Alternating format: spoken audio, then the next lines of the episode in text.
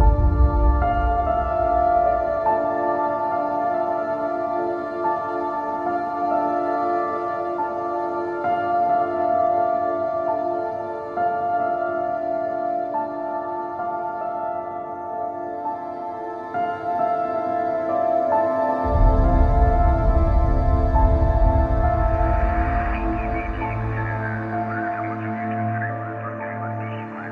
Welcome to Level with Emily. This is music by Sander van Zanten for Deliver Us the Moon. Sander is the audio, audio director and composer at KeokeN Interactive in the Netherlands. And he did the music and the sound for Deliver Us the Moon from 2018, as well as its follow up, Deliver Us Mars, which came out in April this year, 2023.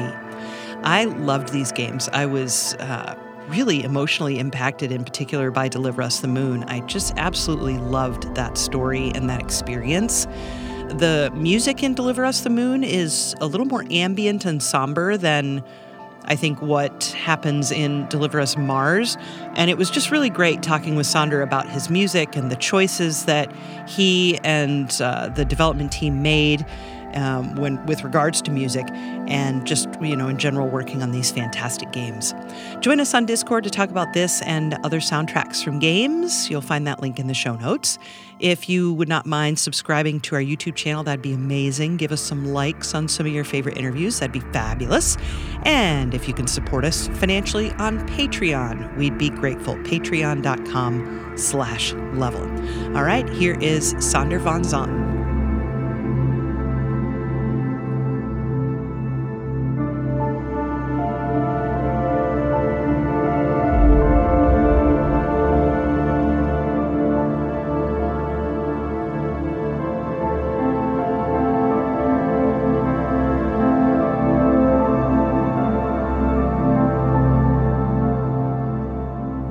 The Moon came out in 2018, correct? Yeah, that's correct. Right? Yeah. But it came out on PS5 last year, 2022, which is how I played it for the first time. So to me, it was brand new, you know, uh, experience, and I loved every second of it. And I, I just think that game is so special and um, your music is a huge part of that. So, will you tell us, you know, who you are and and a little bit about Deliver Us the Moon, and we'll get to Mars eventually.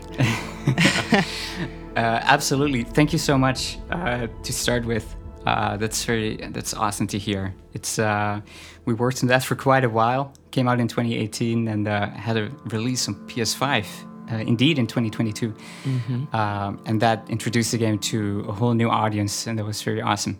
Uh, but yeah, to take a step back, uh, my name is uh, Sander, to take the, uh, the Dutch pronunciation. And I am uh, the audio director here at KeokeN Interactive. started out as a composer, got involved into too many different audio things, and now I try to juggle all these balls, which is a lot of fun in a team such as ours uh, where we like to create big immersive experiences, but we're not a super huge team. Uh, so we kind of have to make do with what we have and, uh, and, and find all sorts of interesting solutions to tackle mm. whatever creative problems arise uh, from our ideas. Um, Deliver Us the Moon, which is our debut game, actually, um, was all about being an astronaut. It was about capturing that feeling of being in space, being alone, and having that really, you know, it's like a, um, it's like a double-edged sword. Where on one side, it's very, it's a very beautiful place to be. It's a very serene place. It's very majestic, but on the other end, it also could kill you very fast, and yeah. it's so it's it's super dangerous. And we we try to walk the tightrope between these two things, trying trying to balance them out to uh, to find an experience that uh, people hopefully find immersive and um, leaves them thinking for a while after uh, finishing the game. Mm, hmm definitely. Uh, I I think that you know the music really does a fine job of capturing that wonder and hope and also loneliness and um, you know, danger at times, but mostly it's just kind of this um, especially in Deliver Us the Moon, there's a lot more melancholy, I feel, in that particular well, because sure. it's so D minor based, right? But Yeah. it's like Yeah. it's like um, uh, there's still that that just kind of that wonder really this like oh my god we're in space you know and we're doing all these cool space things but it's really scary but earth is depending on i mean it, i feel all that in the music which there are so many different ways you could have gone musically and to to capture all of those emotions is i mean to me very impressive Thank you very much. I, Yeah. I appreciate that. It was definitely a uh, it was a quest for us to uh, to find this, and it's been quite a journey. Um, and I'm very fortunate uh, to have met Koen and Paul, the founders of the studio, at a very early stage. okay Uh, before the game, well, I think the game was in its very first steps when I uh, when I when I came to meet them, and uh, a few months later they asked me to come aboard and uh, and and give it my shot as a composer and sound designer. So I did that, but uh, originally I initially uh, started out as a fantasy orchestral uh, music composer. That's what I what I what I uh, was into at the time, and how I.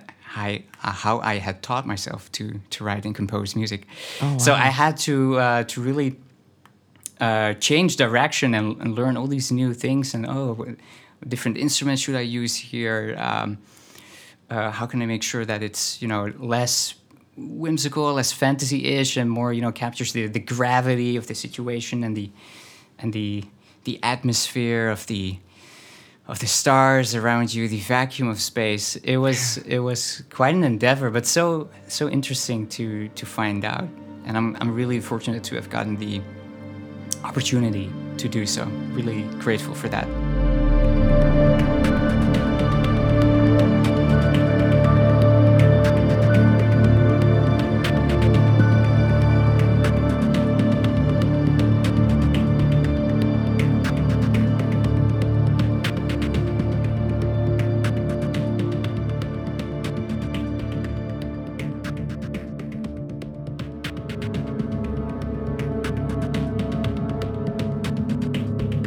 And the game itself, you know, uh, as I was playing, I, I, I, I really am very spoiler averse. I don't like looking things up unless I am stuck or whatever. I don't like to read about a game while I'm playing it, and nothing like that. So. Yeah. Going through all of that with Zelda right now, but it's it's like avoiding. It's impossible to avoid. But but you know, with with Moon, which I think of it like I'm like there's moon and there's Mars. We're going to talk about both, right? We're going to talk about deliver us the moon and we're going to talk about deliver us Mars. But with moon and and with Mars to a certain extent, although I I didn't finish that yet. So um, right, yeah. But with moon, I definitely was fearful that uh, kind of what am I going to stumble across? Like what am I going to discover here? And Right. it was that was fun too just being like am i gonna walk into a room full of scary creatures? Am i gonna like come across a bunch of bodies which you know i mean it, it's it's just that that was really fun in terms of the gameplay too. Awesome. Yeah, it's uh, th- they leave you so much in the dark, uh, um, which was yeah such a fun narrative and also game design uh, decision to do. Um, yeah, we yeah we felt like desolation, isolation, loneliness was it was the the way for us to go here. So we intentionally decided to okay, let's not let's not make it super clear um, what you're gonna find next. Even though it's a super linear story and there uh, there aren't so Yeah. many uh, you know uh, side quests or anything, it's a very linear experience. Uh, but even so, there are, there's so many ways where you can just leave your audience in the dark about what's what's coming next. Even though there are always you know subtle hints on the way, um, but still the the very few the very I think it's the, the last two or three levels.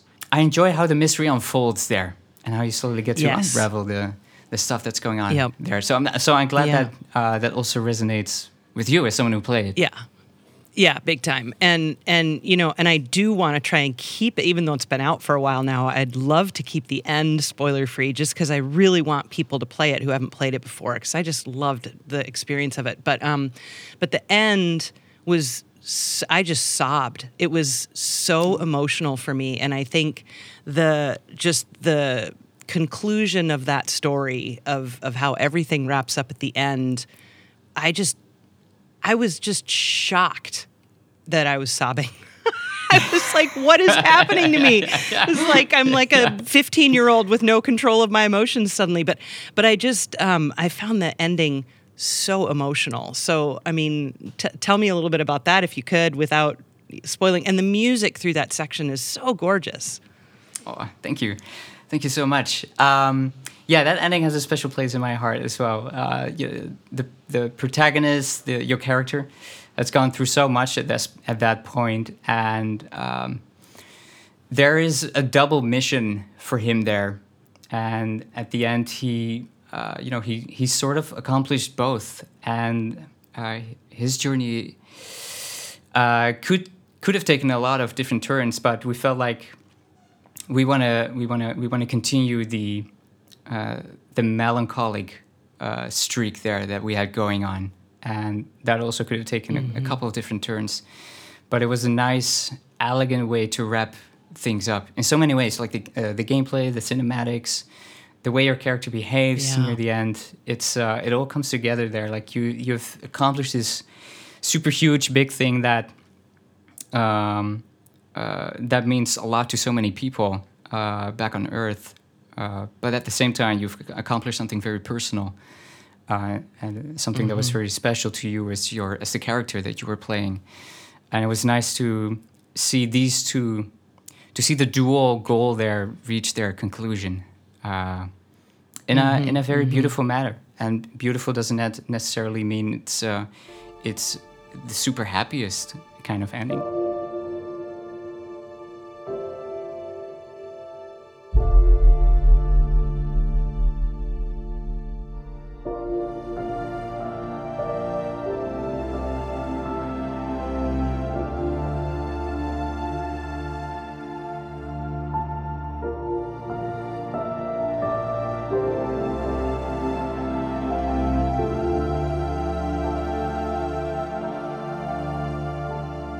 Which is something I very much appreciate about uh, the folks here at KeokeN Interactive. There's, um, you know, joy and happiness. They're super important, but also there's there's a place for for sad stories, and I think that's a very beautiful thing that I I hope we'll be able to to keep doing.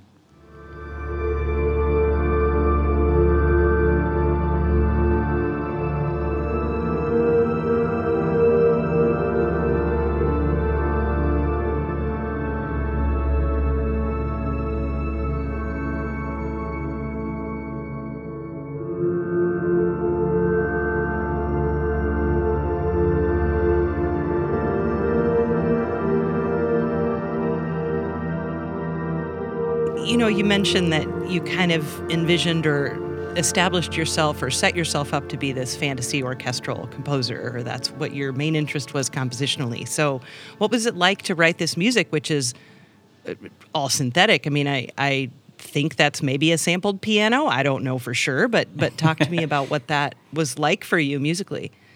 Sure. Yeah. So originally, I think my initial inspirations, just as a composer in general, were uh, Fa- the soundtrack to Fable by Russell Shaw, uh, the amazing work on Guild Wars and uh, the Warcraft series. I think these are what drove me to uh, game music in the first place. Before. I realized there were so many others, other amazing uh, kinds of music you can write there, uh, and that if I put myself to it, maybe I can contribute a little to these too. Um, so when I started out, I knew that I would not have a big orchestra at my disposal. At least not for the first few projects, right?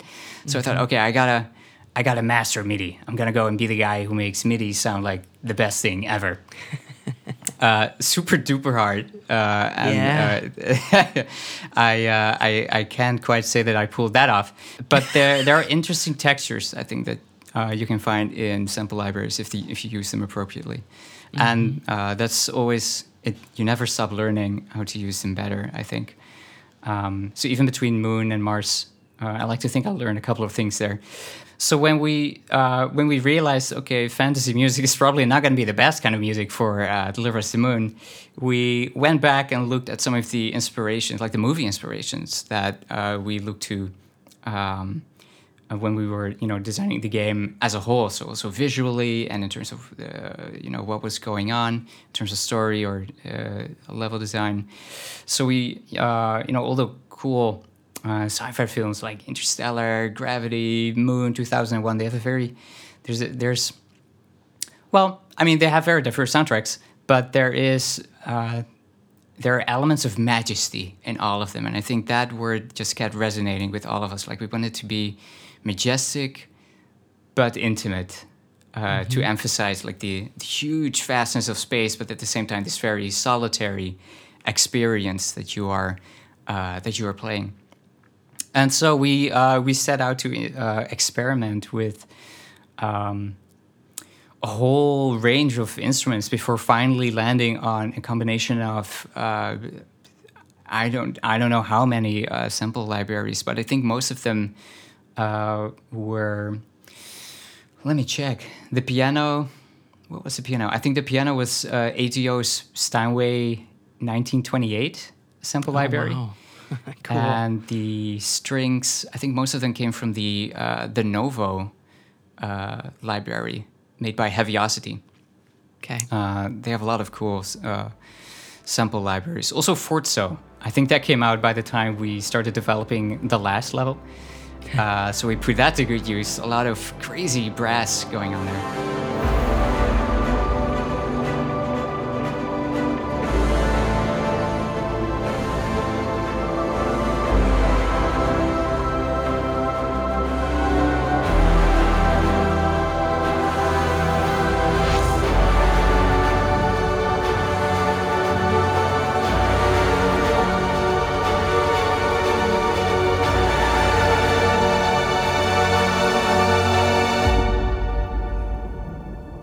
Was very exciting to to get my hands on. It's like every time we start to release or develop something new, Heavyocity comes with this amazing new sample library. nice. And I immediately jump on it, and I shouldn't. It's it's too expensive, but. Uh, but it's there's such amazing textures they have going on in there, and they just help so much. Um, and in terms of reverb, I think I used a lot of RC48 uh, back then. Okay. Uh, especially like the the wormhole preset, I use that one a lot. Uh, probably a little too much, um, but you know, learning curve. Before switching to, I think Black Hole, it was for uh, Deliver Us Mars. But back then it was RC48. I really liked that one. It had mm. a very, I don't know, almost steely, metallic kind of vibe to it that worked yeah. well. Yeah, yeah, definitely. Um, and then you know, a lot of the music is is very ambient, of course, because for a lot of the game, you, you know, you're there are certain things that are timed, but you're kind of just moving th- through the environment and trying to solve problems, and uh, so the music, you know, just kind of supports that, right? Um, but then there are definitely moments where you're like in the lead and you're like, okay, this is dangerous, like the monorail crash or something like that. So, yeah, so yeah. talk to me about those bigger, like more, you know, boomier pieces that you that you got to stretch out a little more on. Nice. Um, these are um, sometimes some of the most fun pieces of music to work on because that's where we can really um, uh, play with interactivity or at least dynamic music where it changes depending on uh, how far you've gone and there's a bit um, shortly after you've actually arrived in space where um, uh, where where there is a timed section and uh, and and it gets a little tense. But during mm-hmm. playtests, we noted that you know some players are just faster than others, and we want everybody to have the same tense experience. So we couldn't really go for a linear piece of music. So instead, what we did is that um, we developed a spline based system where we knew like okay this is the point where you start and this is where we need players to end uh, for the game to register that this is uh, uh, you know this is the goal they reached it they made it to the end. And based on where they were between the start and the end, we could you, you know we could translate that to a percentage, and that percentage would drive the music in Hmm. terms of which layers would fade in. It was. Um, it wasn't the most super complicated, sophisticated uh, manner of dynamic music, but it, it worked very well in that particular situation, where we just amp up the intensity of the instruments that are playing depending on how far you've gone. Um, Sure. and we we pulled that trick a couple of times throughout the game. Um, but in addition to that, these were also the sections that allow me to bring in some more percussion. And percussion is uh, mostly absent from the entire soundtrack. yeah. Um, but these are the parts where we thought, okay, let's uh, let's bring in a driving, pulsing rhythm here to really drive things forward and towards a conclusion. And that was fun to uh, to work with.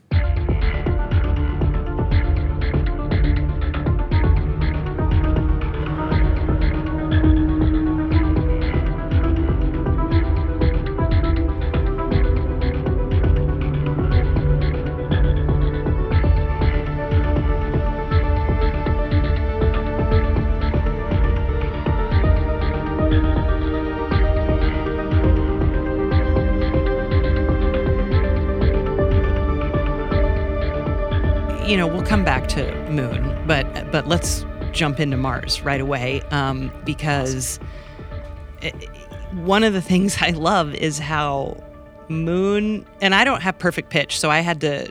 I just like went to YouTube, typed in A440, and figured out that you know Moon. I was like D.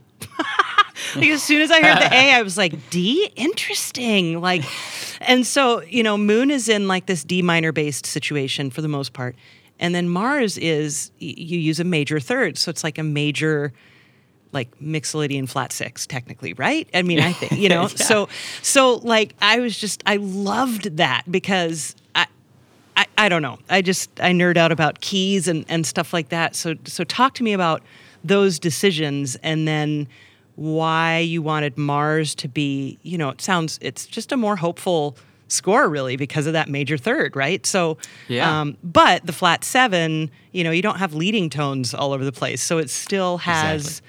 this you There's know a- yeah. darker kind of yeah so and you get the minor four all the time in there and yeah so talk to me about all that nerdy stuff i just totally Awesome. dug it yeah that is so cool that you picked up on that. Yeah. that's great.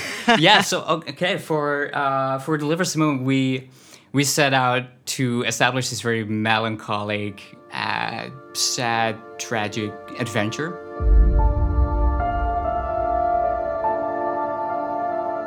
Uh, and that worked out, and we thought, uh, okay, let's take D minor because that is, you know, the quintessential uh, melancholic chord uh, so we did that. But then for Mars, we realized, hang on, um, that's great, and we definitely want to keep, uh, uh, you know, a very sad or melancholic tone to the music. Um, but at the same time, we thought that actually needs contrast.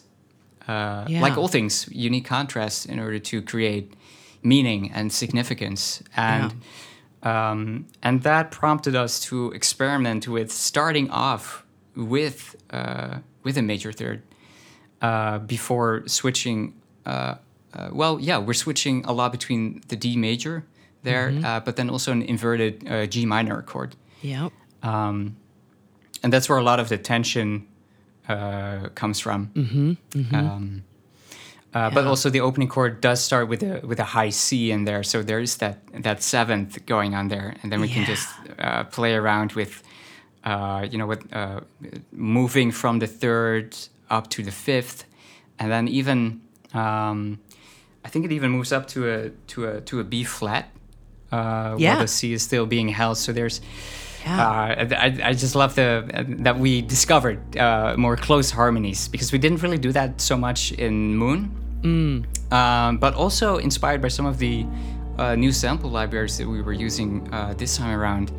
Uh, we felt very inspired to to use some more uh, denser chords, and especially the seven chords are something that I've grown incredibly fond of. So uh, I'll be using that a lot more.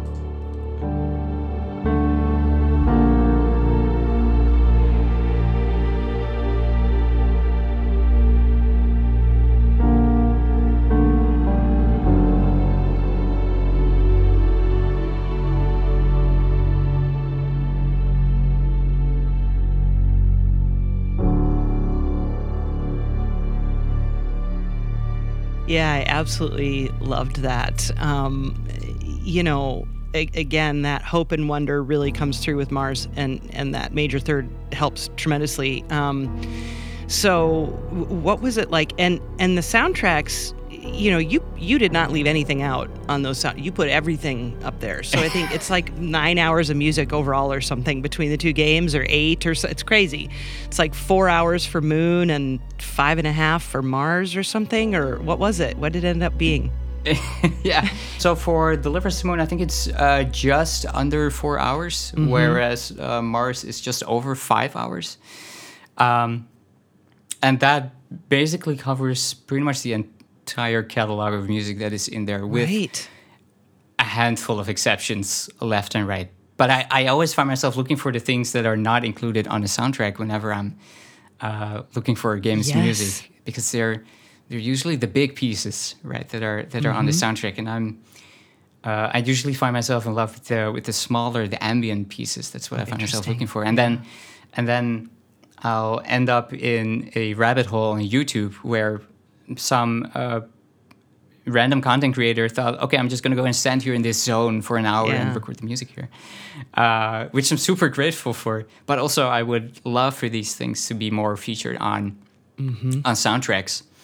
Um, having said that, I think for our next games, we may want to curate them a little more, but then also include these on a more like a separate album, like it's the ambient album.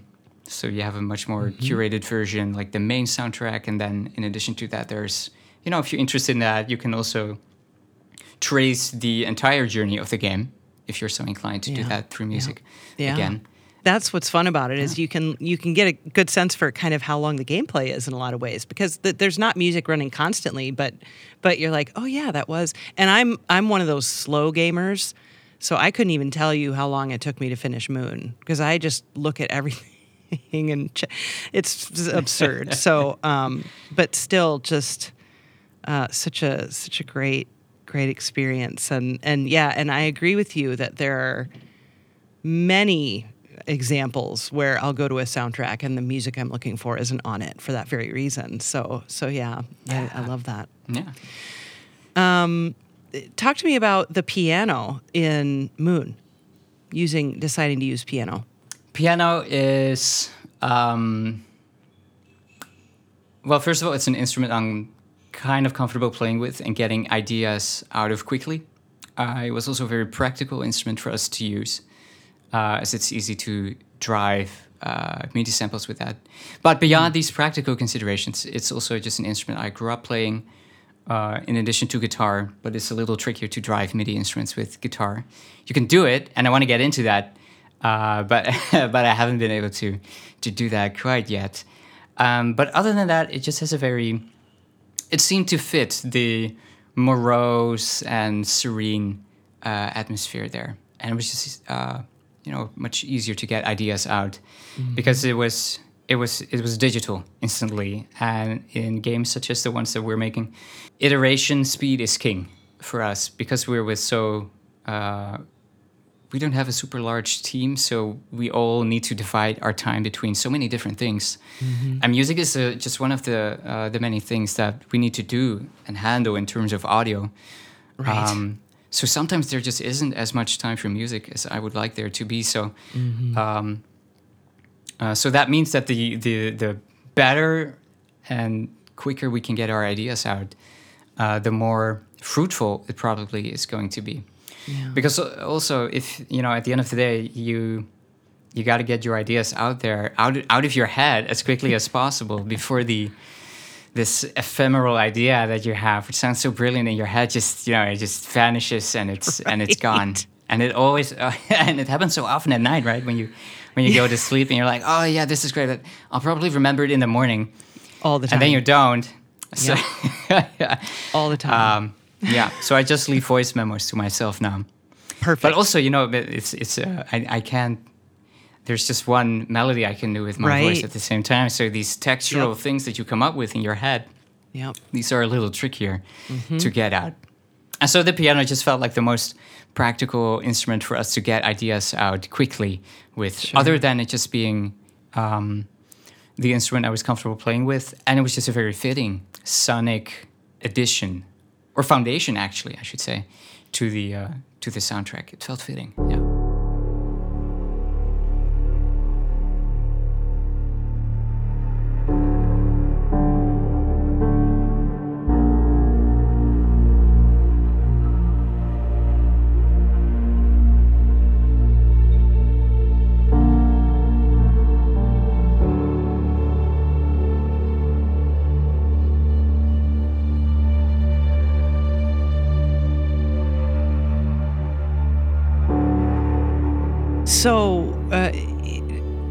Was piano your your main instrument? What did you grow up playing?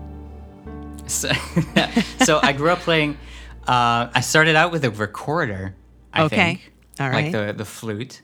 Yeah. Um, uh, me and all my brothers did, by the way. This was just part of uh, uh, the musical upbringing that our parents uh, raised us with, which I'm very grateful for. But uh, then I moved on to uh, keyboard. Uh, had a teacher that I couldn't quite connect with, uh, and I was a naughty student back then.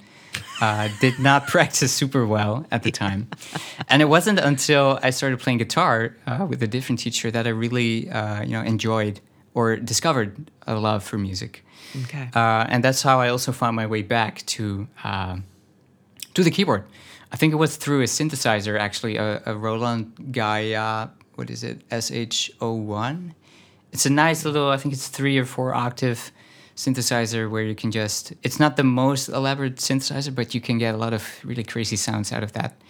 Okay. And that was really awesome to work with. Uh, so that's how I found my way back to the to the keyboard. But then we didn't have uh, a lot of physical space back when we were writing the Deliver Us the Moon soundtrack. So I think I ended up writing most of the soundtrack using a, a Korg nanoKEY, which literally has just two octaves on there. So I, so that was that was tricky to do. Luckily, I have a what is it? There's a 61 keys uh, here right now in the studio where we're at now. But back then, it was we were so scrappy back then. It was we were just starting out, baby steps, young studio, first game, yeah. Korg nanoKEY, Amazing. two octaves. That's what you get. but it worked That- out, you know, makes and, for it good forces stories, you to though, think. yep. Yeah. Yeah, exactly. Oh, that's so fantastic. So, how long have you been in this new space? It's beautiful. It looks beautiful, by the way. Thanks. Yeah, this is an awesome new space. Um, I think we moved in here back in October 20, either 2020 or 2021. I think it's 2020, but time flies when there's COVID. Uh, Yeah.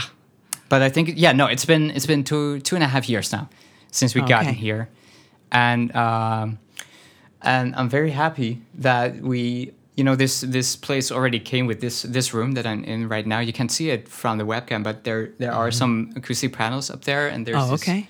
uh, this acoustic uh, material on the side as well, which just came with the building. It was here already. We didn't have to do it ourselves. And there's plenty of extra stuff that we can do, and we want to set up some some vocal recording booths here as well. So we have some dedicated recording spaces.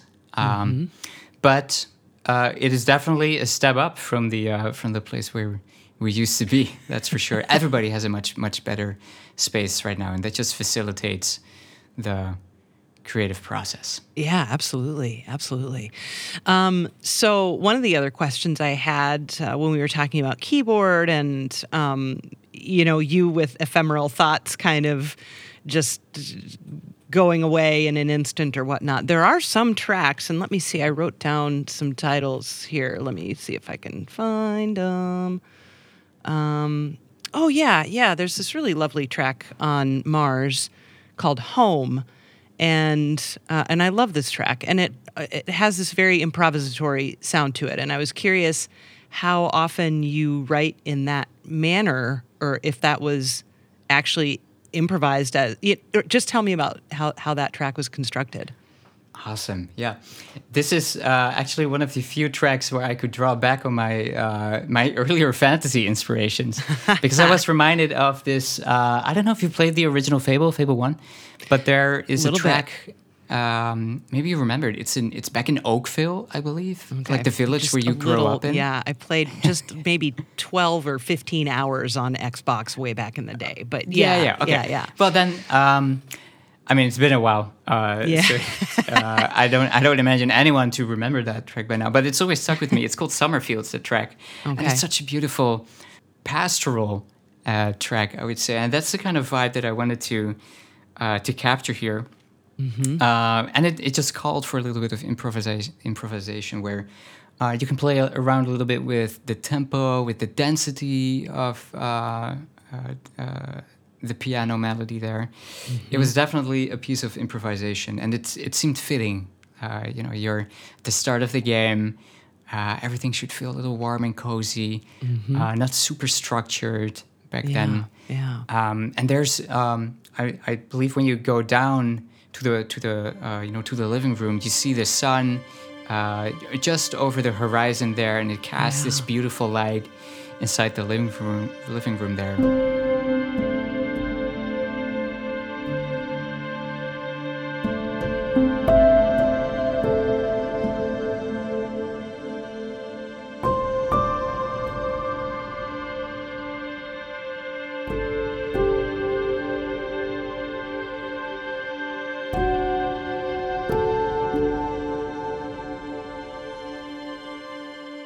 You know, it's it's these really warm summer memories there that we tried to to capture there, and and the yeah the improvisatory nature there seemed fitting. Yeah, and I think uh, a lot more tracks were written um, in that sense where.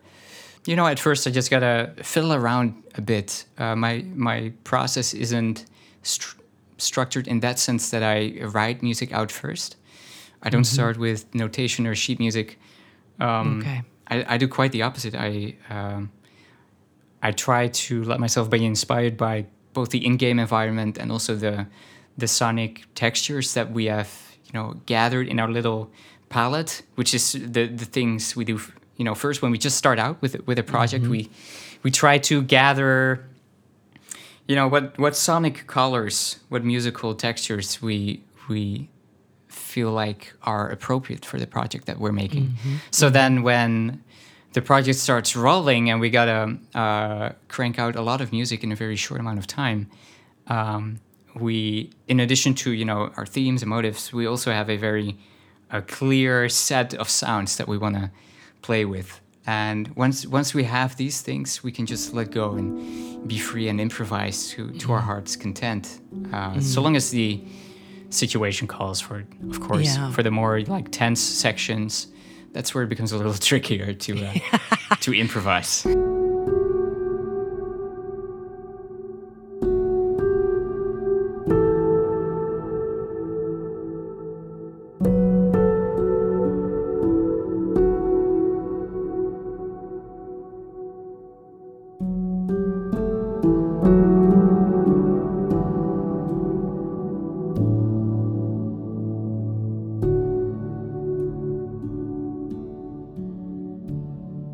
Talk to me how you ended up working at the studio and and how you met because it sounds like uh, you know others that you work with and for perhaps uh, have a musical ear and interest musically in in how the project should unfold. And I'm curious about that too.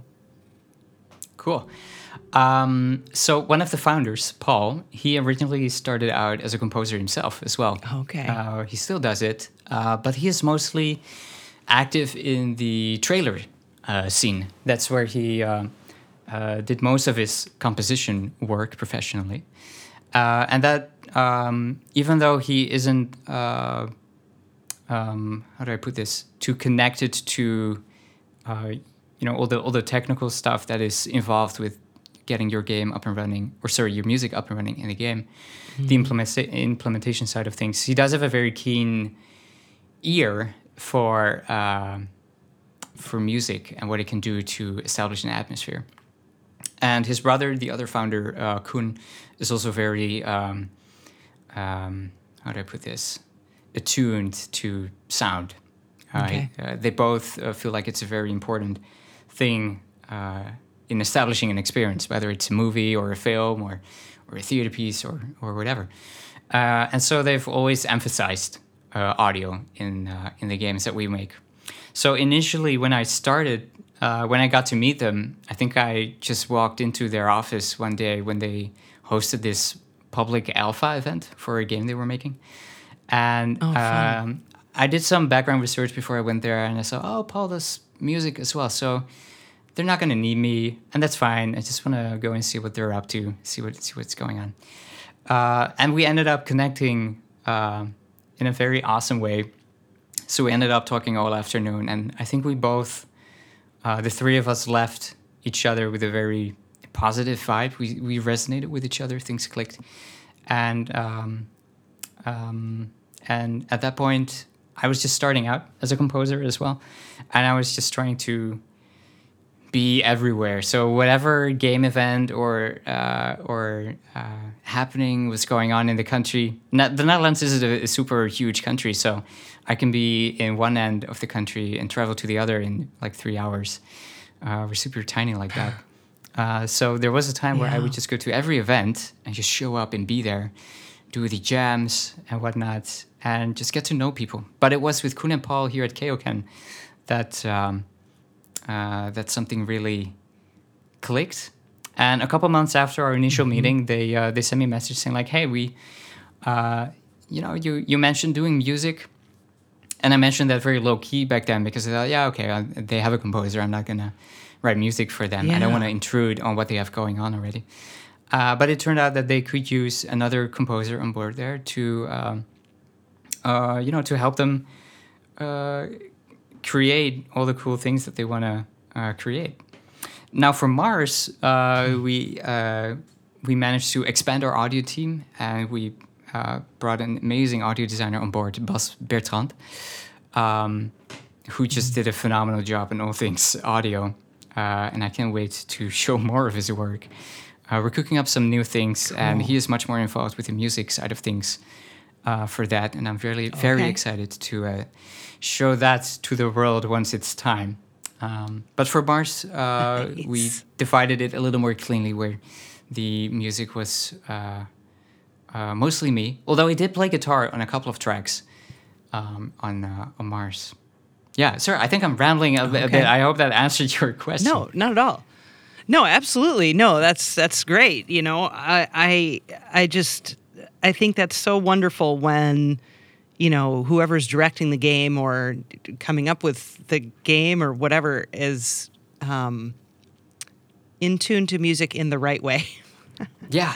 because I think we've all heard of nightmare stories where they think they know things about music, but um, but yeah, no, that's that's a, a really wonderful thing. Um, and you know the uh, there are credit songs. Talk to me about the um, song songs that are on uh, both games, featuring is it the voice one of the voice actors or uh, tell tell us about those songs. Oh, awesome! You bring that up. Um, the credit song they are a collaboration with uh, uh, Nola Klop. Uh, she she's a super incredible uh, voice actress, but also a singer.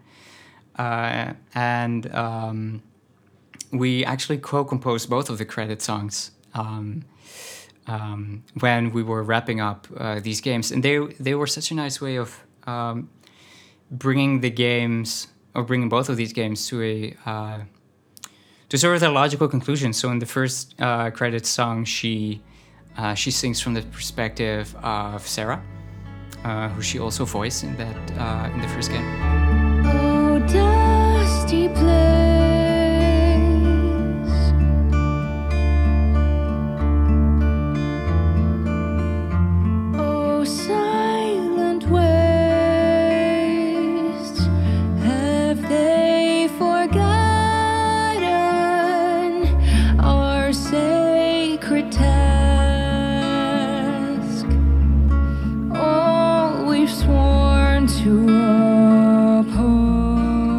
And it felt fitting to trace her path and uh, transcribe it to music, so to speak. So there's a bit of an arc in there where she, um, I think she recounts uh, her disappointment with the people who, uh, who were in charge of making sure that everything was running smoothly on the moon, and um, and also her disappointment in uh, a, a person who I shall not name to avoid spoilers, uh, but who plays, uh, of course, a very pivotal role in in the game. Uh, and for the 2nd game, we wanted to pull off something similar, uh, but here we felt uh, there was a nice angle that we could use here.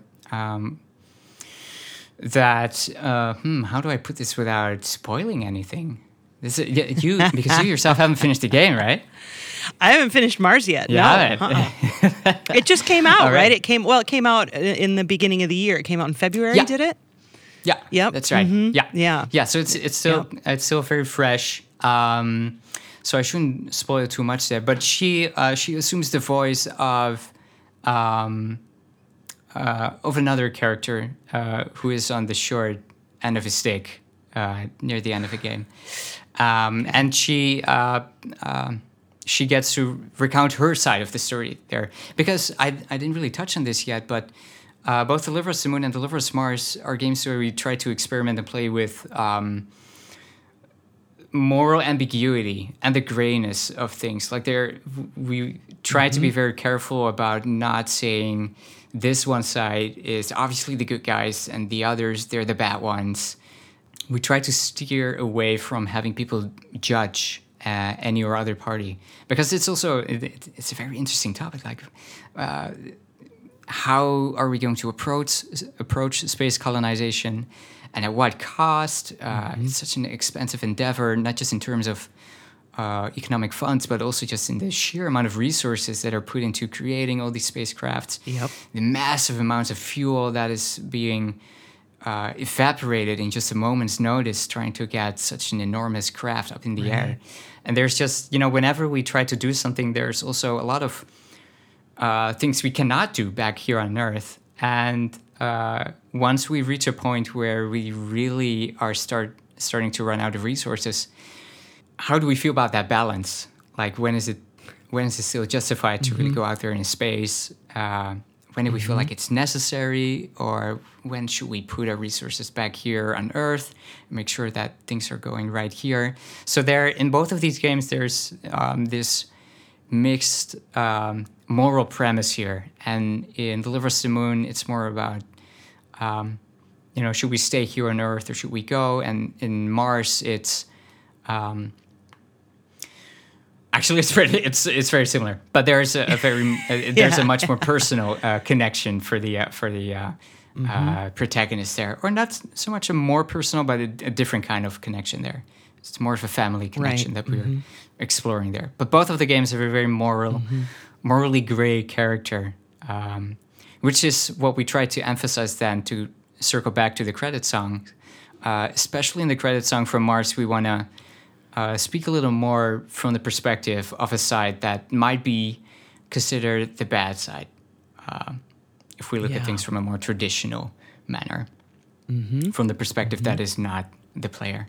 So we try to um, uh, capture that there. And Nolly just did an amazing job uh, singing both of these tracks. She's such an, she brings such emotion to these tracks and such musicality as well. I cannot, I cannot emphasize how, uh, how incredible her work is in, uh, in both of these games.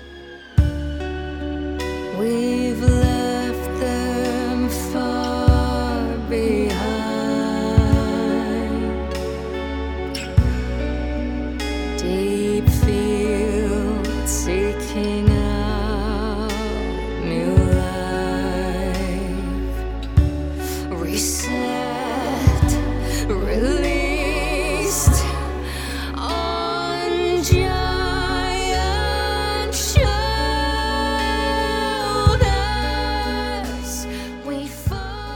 Great songs. What was it like to write a song? Like, are you, is that something you do anyway or have done in your past?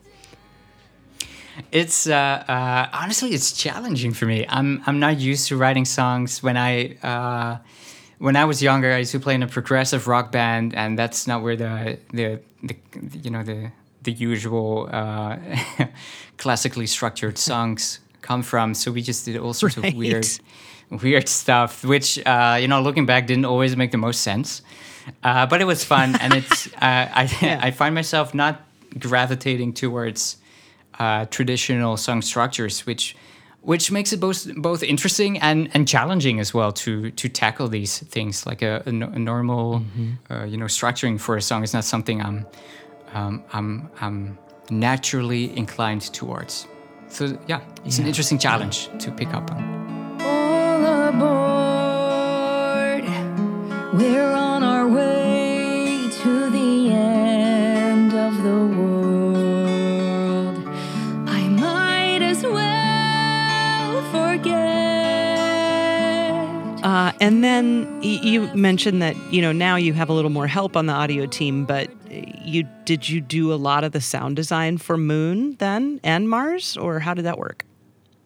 Yeah, so for Moon, um, uh, I'm very happy that we we had quite some time, even though our team was small. We had quite some time, um, and I was involved at a super early stage, so I could do a lot of prototyping and um, sound testing uh, before the project really took off, uh, which meant that we we were kind of comfortable with the the aesthetic uh, direction that we had chosen uh, at the time.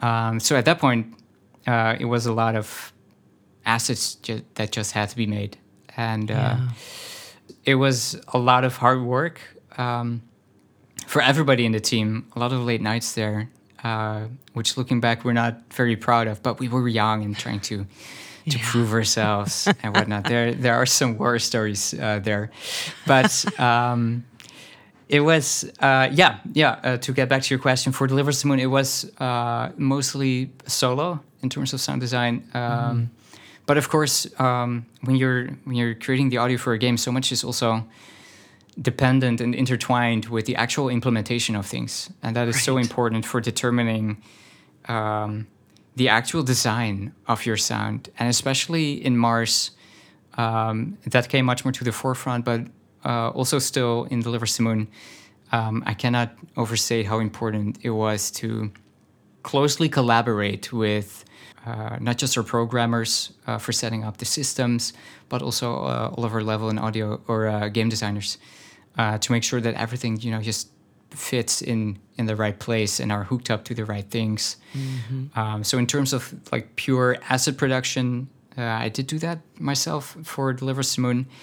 Um, but it would be it would be false to say that it, it is a solo person effort. It's uh, it really takes a village to uh, to pull off any uh, any any kind of game audio. And for Deliver Us Mars, uh, Deliver Us Mars, uh, I'm incredibly thankful for the uh, the amazing work uh, that Bas did uh, for that game. Uh, he just brings so much energy and a different perspective on sound design as well uh, compared to uh, what I did. So it was, uh, you know, we, we had a direction, we had our audio pillars set out and established, but flashing these out into actual, you know, or, or manifesting them into actual assets. Uh, that is where Bas brought in a lot of fresh perspective uh, and new methods of working. Uh, we came up with all sorts of new systems, also with our tech team, of course um, everybody had just learned so much over the course of the first game that we were now ready to step things up and uh, uh, elevate the quality in not just terms of the audio assets themselves, but also the implementation thereof. Um, And uh, and we just keep doing that. So for the next game, we'll uh, we'll up things up even more.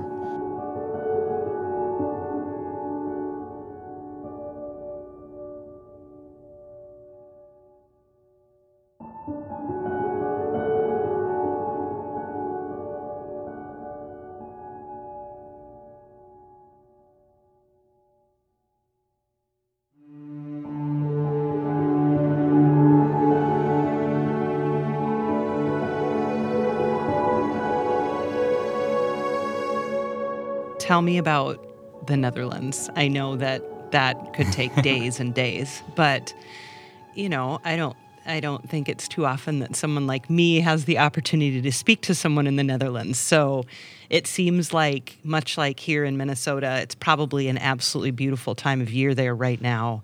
And just tell me a little about it if you would. Awesome. Um, the Netherlands, if I would describe it in a single word, I think I would call it a haven or a sanctuary. It's. Um, uh, I find myself incredibly lucky to have been born here um, in terms of healthcare, uh, prosperity, overall quality of life, education. There are just so many things that, um, even though we have a lot of things to nag about and uh, and complain about, um, so many things are going very well, um, and th- that just makes for a very awesome place to live. So what we what we lack in, I think, environmental diversity because there's just mm-hmm. a lot of flat land here. We're literally the Netherlands.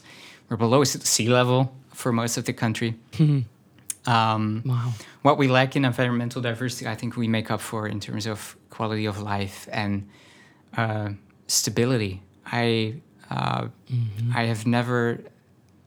Well, I mean, there are plenty of things to worry about, but overall, the country is super stable, and that is. Uh, especially the last few years have made me very aware of how special that is in uh, in the world. Yeah. Um, so I'm very thankful about being here and uh, being is, being so closely connected to so many other different countries here as well. As, as we're so close to England, right. where a lot of things are happening. We're super close to uh, to Germany as well. Uh, I mean, you're on the other side of the world, but uh, we have the the facilities here to facilitate such a connection super easily.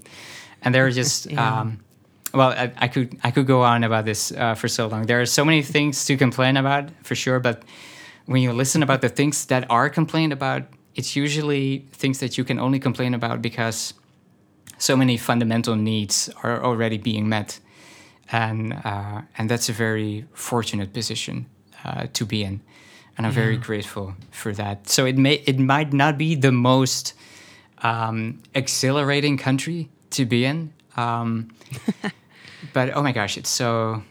Uh, I think safety in terms of where you live and where you can retreat to yeah. when things are bad or when you're feeling down.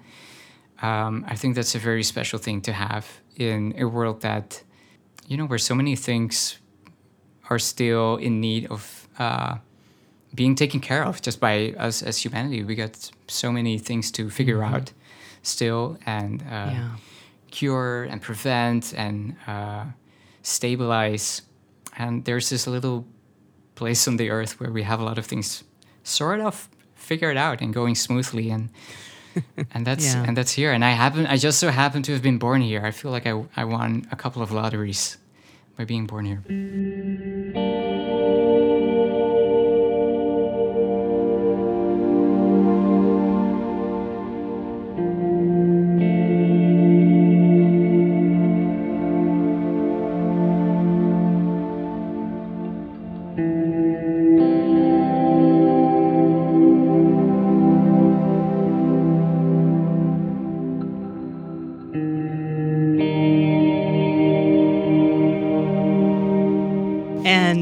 at KeokeN, you are working on more projects. I'm sure you can't talk about them, but but can you give any insight as to as to what's happening for you these days?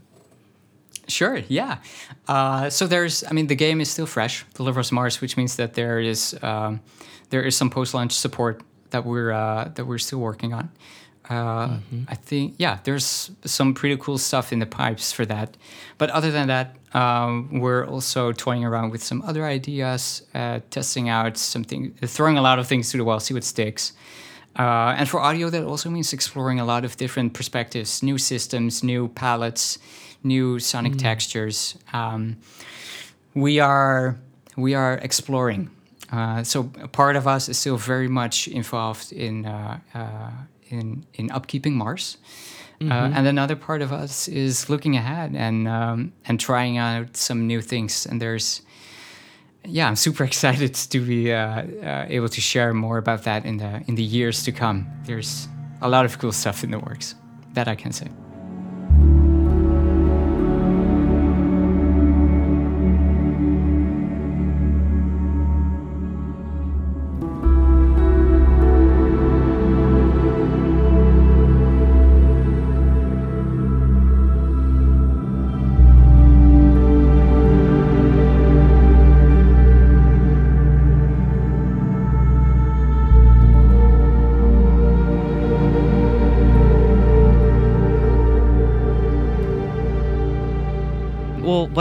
What more? There's so much music, and I I feel like I've probably left out a few hundred questions. But is there anything about the music for Moon or Mars you want to make sure we talk about before? I'm I'm sure we'll do this again someday, but uh, before that time. Right. Um, let me see. Um, I'm always happy to talk about like the last level in Deliver Moon. I think that music worked out the best. Music is Uh, so gorgeous. Yeah. Mm-hmm. Absolutely. I mean, we can keep going forever uh, about this. Are there any particular uh, subjects that you like to touch upon in uh, in your podcast, or is it anything goes? here? I mean, anything goes. But I, I guess between the two, when when you know you knew that Mars was going to be the next project and this was going to happen, and I'm sure there was awareness of the scope being larger. Um, you know, talk to me how that uh, about how that affected the the music between between the projects.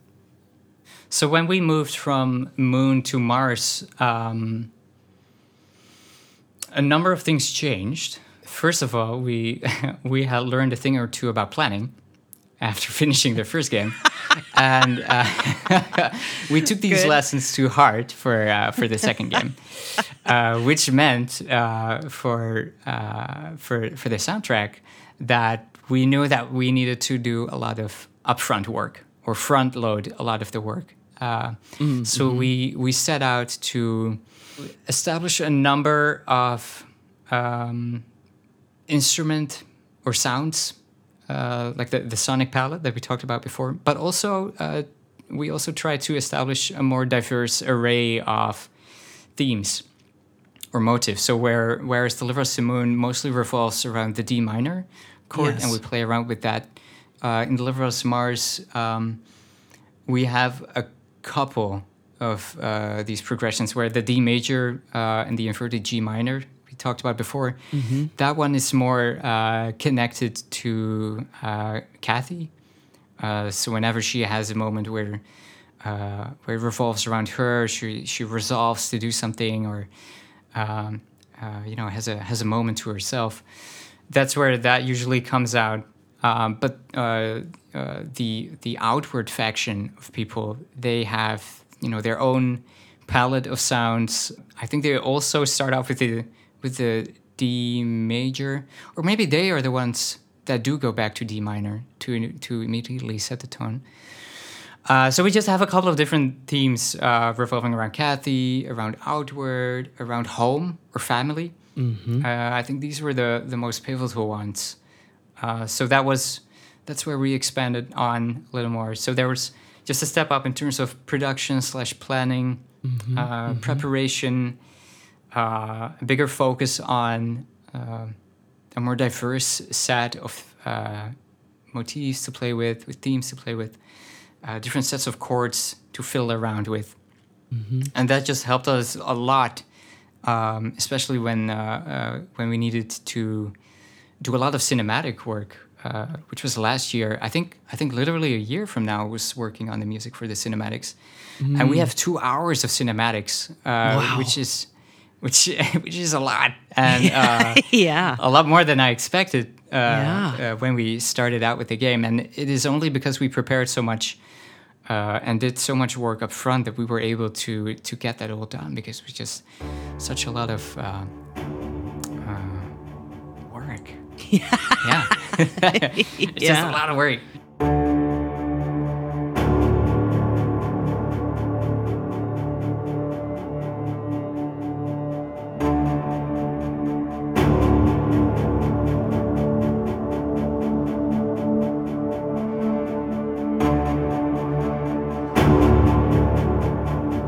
So much different work as well. We um, uh, we did so much. Uh, we had a lot of performance capture this time around. We didn't have that Oh, in uh, cool. Deliver Us the okay. Moon, Okay. which meant that uh, our cinematics we could play around a lot more with silent action. So um, uh, whereas in Deliver Moon there is always music playing. In Deliver Us Mars, we try to uh, have some more moments of silence. And I must admit that that goal did not work out as well as I had hoped in gameplay because I did end up uh, adding music pretty much everywhere. But uh, especially in cinematics, that's where where the performance of the actors who did such an amazing job it calls for silence Mm. now and then and that's where also sometimes we can bring in this really gnarly distorted bass which is something we did not use at all in deliver us the moon. But here we have this in, in mars especially in a lot of the cinematics. Whenever there's some serious tension going on we let this growling bass which is really just a very simple sine but then added with i think it's iZotope trash added to it uh, that really makes these I, I just I just love the crispy feel of low distorted frequencies. It's just it's so delicious. Uh, so that in combination with these very lush uh, lush chords, uh, I just I just I just love playing around with that for the uh, for the Mars soundtrack. I'm really excited to exploring how we evolve the sound for uh, for our next project. It's gonna be wild.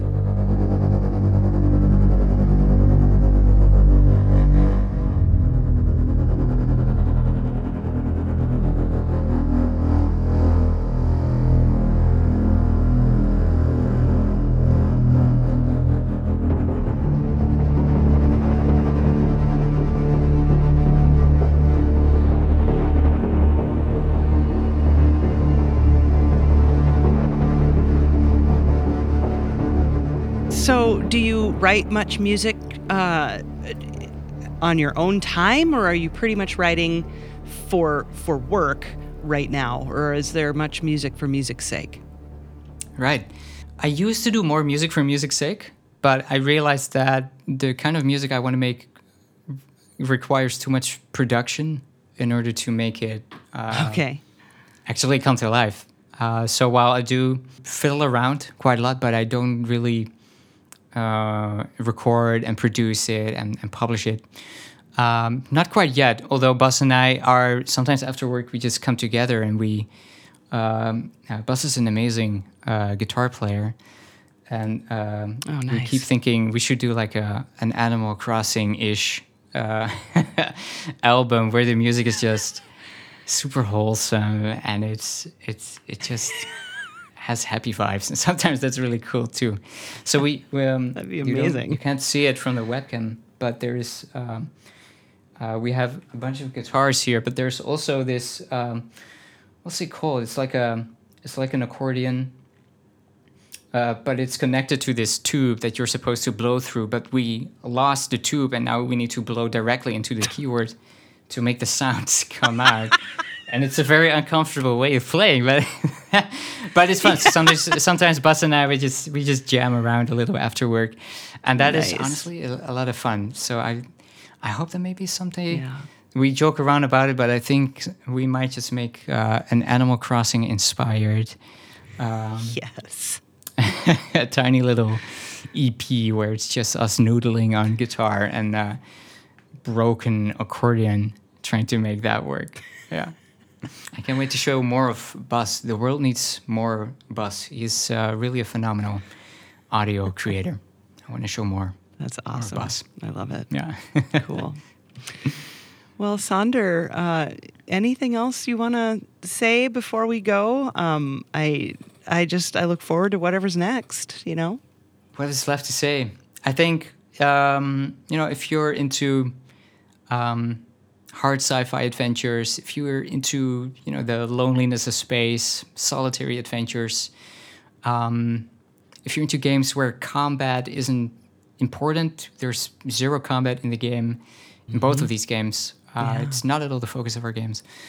Um, if you're into stories where you're interested in exploring the moral ambiguity of you know just life because life isn't it's it's not uh, uh, so black or white as uh, some stories sometimes make it out to be and um, if you're into exploring uh, different avenues there and seeing what other perspectives you know people can have uh, with dire consequences sometimes um, Yeah. then I think both of these games are worth checking out. It's uh, I think the team established a pretty awesome uh, and dramatic set of adventures that um, isn't captured as much in mainstream games yet. I yeah. think Yeah. um, it's not the most unique game. I would not boast or uh, or try to pretend that it is that. But there is, I think, there is something to be said for these games that they are. They narratively speaking, they they bring an interesting uh, dimension to to a game story. Um, there's a lot of moral quandaries to be explored there, and I think these can leave you thinking and talking about with uh, with other folks who are uh, who have played the game for uh, quite some time after uh, after after you finish the game. We still get messages of people um, who are so torn between either uh, perspective that is presented in the game, and that is just a very special. Uh, Yeah. thing we think. Life isn't uh, it's it's rarely black and white it's rarely good or bad. There's just different people having different approaches to what they think is right and how they can do the best they can in order to do what's right for humanity, whatever that means, because that's what we're exploring, right? What, do- what does that even mean? Uh, What is best for humanity, and who gets to decide that? Right. and these are these are super interesting questions that uh, that we were fortunate enough to be able to explore in these two games, and uh, and I'm very much looking forward to driving these to even more of a boiling point in, in future games. I think it's just very exciting Good. To explore in different moral dimensions in uh, in games. So if you're into that, if you if you like games uh, that are a little morally ambiguous, uh, check it out. And also, if you like rockets, there are rockets and they're awesome, and it's space. Yes, and you get to drive them. You get to launch the ship. You launch the ships, which is so Yeah. much fun. You're like toggle this switch, rev this up. So much fun. And um, you know, speaking as a gamer who quite often gravitates towards uh, first-person shooter type or you know massive open world adventure, although not as much these days. But uh, I like I do like combat, and and so the fact that these games have, you know, grabbed me so much and grabbed my attention, and I think that all comes down to how much you personally and as a team nailed that vibe of that experience and the adventure. So I'm just so grateful for for both of these games, and um, yeah, I loved I've I've loved them. I can't wait to finish Mars either, but. Zelda is in the way right now. but and other things, of course. But um, but yeah. I just look forward to finishing that experience, and and I really hope people play these games because they're. I mean, I know people have, but I just want more. Sure. I want more people to play these games and experience them because I I also find them to be really special and and wonderful. So, uh, so yeah. That's awesome. Thank you so much. That uh, that means a lot to hear. Thank you so much. Good. Um, and one more thing before we go that I, I meant to ask you about earlier was, you know, tell me a little bit about you as as a gamer. Um, do you play now still, and you know, just your relationship with video games uh, growing up and and today? Oh, nice. I think one of the first games I ever played is a game, the name of which I woefully can't remember and has been a mystery for most of my life.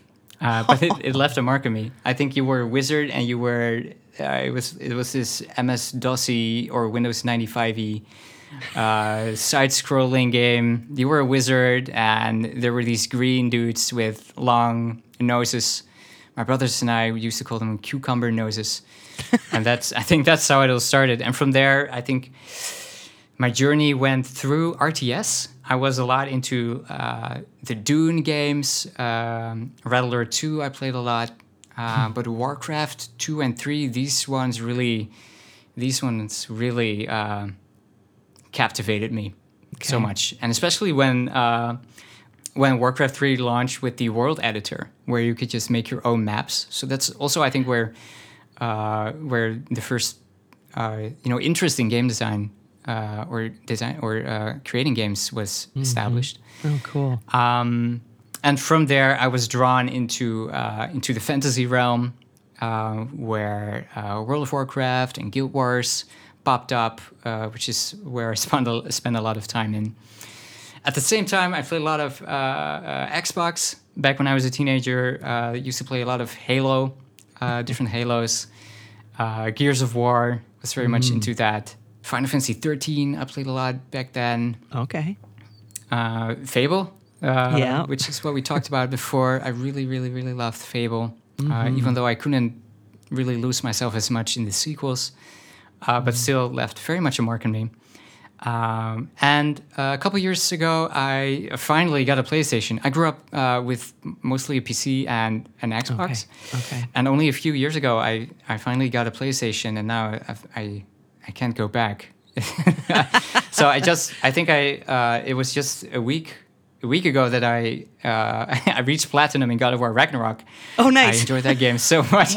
Oh, nice. um, really enjoyed Ghost of Tsushima as well. Uh, I think there's a couple of games that I platinum. Uh, Ghost of Tsushima is one of them. God of Oh, War so Ragnarok. beautiful. Yeah. Uh, almost got uh, Ratchet and Clank Rift Apart, uh, but there was this last achievement that didn't. I, I, I couldn't do it, and that it got me so frustrated that I, I ended up not finishing it, uh, unfortunately. But then there's also Hades. And, uh, Yeah. and there's Hearthstone. There are so many awesome games um, Mm-hmm. that I still find myself having to find a balance in because there's just so much cool stuff coming Yep. out. I'm very Yeah. excited about Atlas Fallen, which is coming out soon oh, yeah. there's there's a lot of cool stuff on the horizon that uh, Always. I'm interested in uh, in, playing. Yeah, there uh, just recently this awesome game uh, based on Nordic folklore came out. Uh, Bramble, I think Oh, it was okay. called. Okay. Um, I'll have to look into it.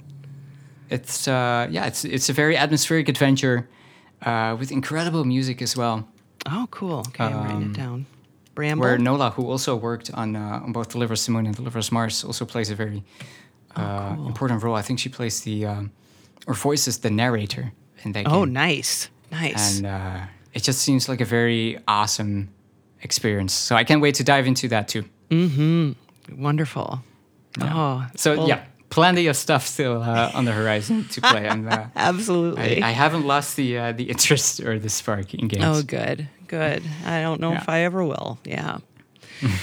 uh, Well, Sander, thank you so so much for all your time. I'm so glad we finally connected, and um, I've just I just had such a wonderful time hearing your music and experiencing the games. And uh, and as I've said already, I just I look forward to whatever you guys are going to come up with next. I know it'll be great. So thank you so much. Awesome. Thank you so much for having me and for your kind words. I uh, I and the team really appreciate it. It really uh, it means a lot to us.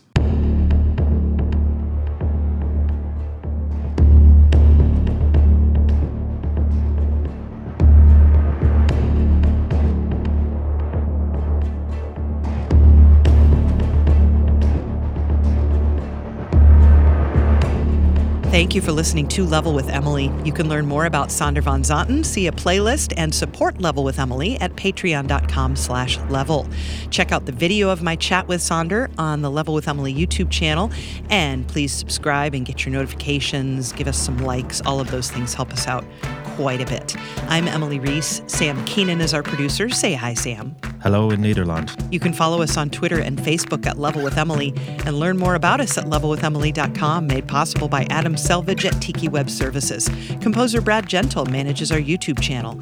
Level with Emily Reese is a production of June Media Inc. Here at Level with Emily, we're part of the Audio Podcast Alliance. It features a hand picked selection of the very best podcasts about sound.